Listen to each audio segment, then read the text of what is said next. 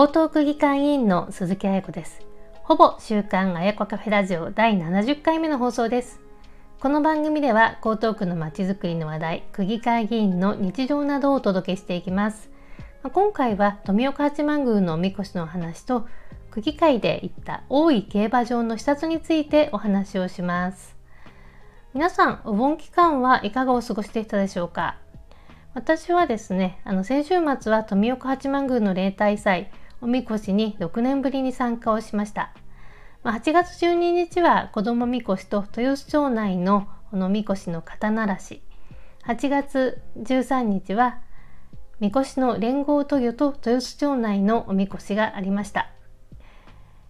この富岡八幡宮のお祭りですけれども富岡八幡宮の氏子である53の町のおみこしがですね8キロの道のりを担いで回るという非常にですね、まあ、壮大なお祭りになります。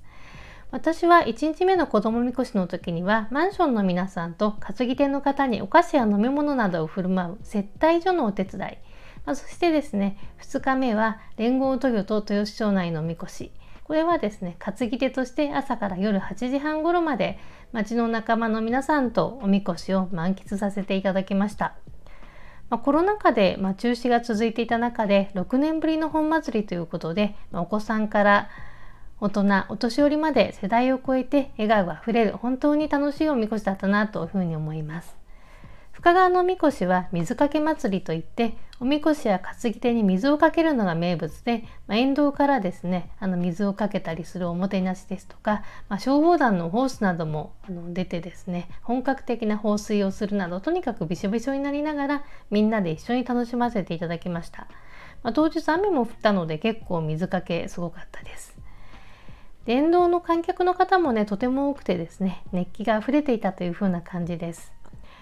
おみこしの開催にあたっては富岡八幡宮のですねみこし総代会ですとか、まあ、各町内のですねむつみの皆さんをはじめとして、まあ、町会や自治会、まあ、商店街とかあとはマンション、まあ、企業など、まあ、地域ぐるみで本当にたくさんの方々がご協力をして成り立っております。まあ、人のつながりが希薄だというふうに都市部では言われているんですけれどもおみこしですとかお祭りで一つになれる、まあ、地域のつながりと温かさも実感ができた瞬間でした、まあ、関係者の皆様には本当に感謝の思いでいっぱいです。ありがとうございます。まあ、さて今回の放送のメインテーマは大井競馬場の視察についてお話をします。8月16日に江東区議会で大井競馬場の視察に行きました。まあ、そこでですね、大井競馬、東京シティ競馬 TCK の事業概要ですとか、まあ、広報、新しい取り組みについてのお話を伺いましたのでご紹介したいと思います。まあ、区議会で競馬の視察に行くというと、まあ、どうしてというふうに思われる方もね、多いかと思います。まあ、あまり知られてないと思いますけれども、まあ、東京23区は大井競馬の主催者になっておりまして特別区競馬組合というのを設立をして、まあ、競馬に関する事務を共同処理をしております。まあ、ですので、まあ、区議会議員としてこの大井競馬の財政状況ですとか、まあ、事業内容を知ることは、まあ、大きな意義があるというふうに考えております。で全国ではあの地方競馬の競馬場が15校ありまして、まあ、主催者は14団体、まあ、50の自治体と、まあ、県や市区などが主催者として関わっております。まあ、関東地方ではあの特別区競馬組合が運営している大井競馬場の他には浦和や千葉、川崎などに競馬場がありまして、まあ、これはですね各県が共同あの競馬組合を作って運営をしております。まあ、地方自治体がこの競馬事業を行う目的を紹介をいたしますと一つは地方財政への寄与、まあ、そしてですね2つ目は馬事畜産振興、まあ、そして3つ目は健全なレジャーの提供というですね3つがあります。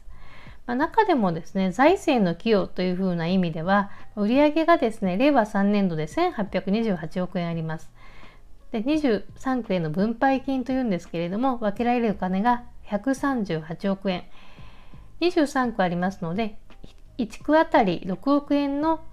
あの分配金というのがあります。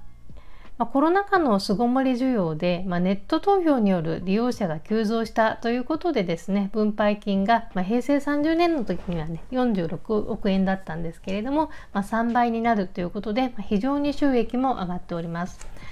で今回の視察では、まあ、事業内容をお伺いをした他にはスタンドを見たりとか、まあ、ダイヤモンドターンという、まあ、競馬を観戦しながらあの、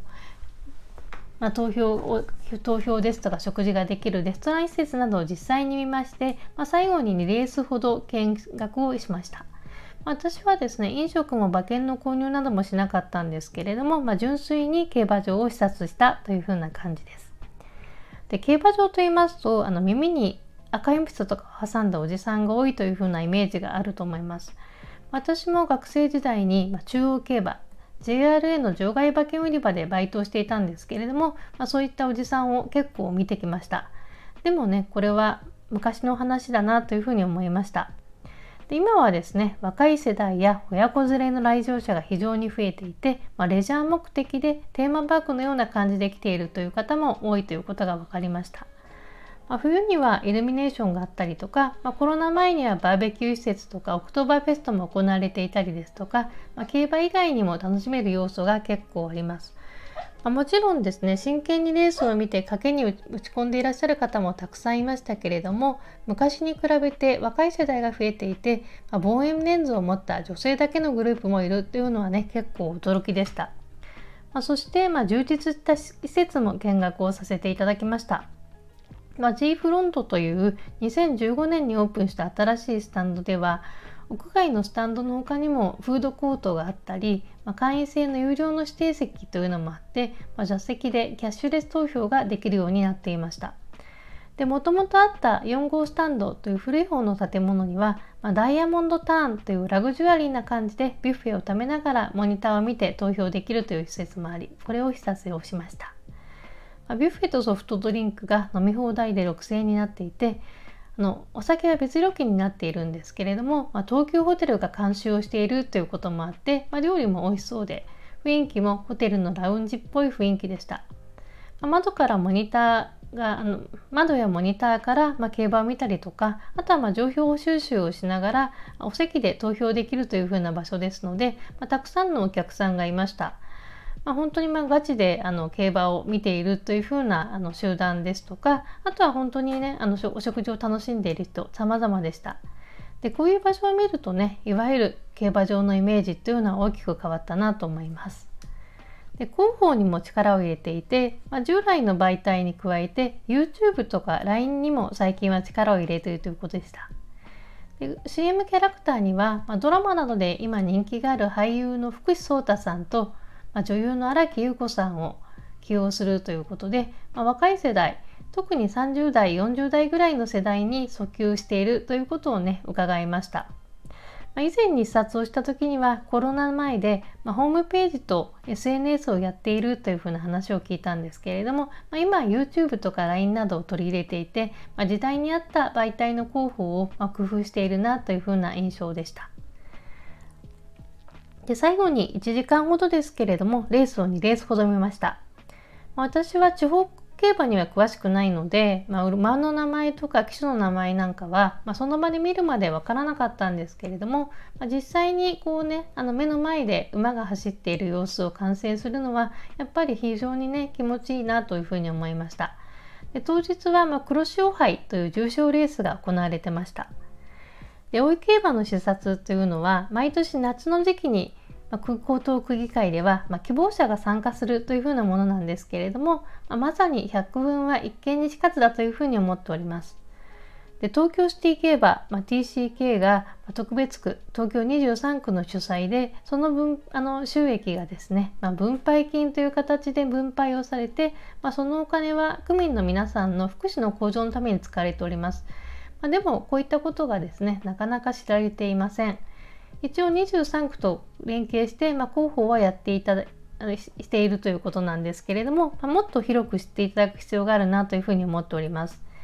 で議員の中にも、まあ、競馬場の視察にいたということで、まあ、遊んでるんだろうというふうに思われたくなくて発信している人はね少ないのも現状だというふうに思っております。私は毎回大井競馬に視察に行ったことは結構詳しくですねあの財政のこととか事業内容のこととか報告してるんですけれども、まあ、今回初めてあやこカフェで取り上げさせていただきました。まあ、ぜひ大井競馬場興味のある人は足を運んでみてください。新しい発見があるかなというふうに思います。ほぼ週刊あやこカフェラジオ第70回目の放送いかがでしたでしょうか？気に入ったらぜひいいねを押して応援や番組登録をしていただければ嬉しいです。鈴木彩子でした。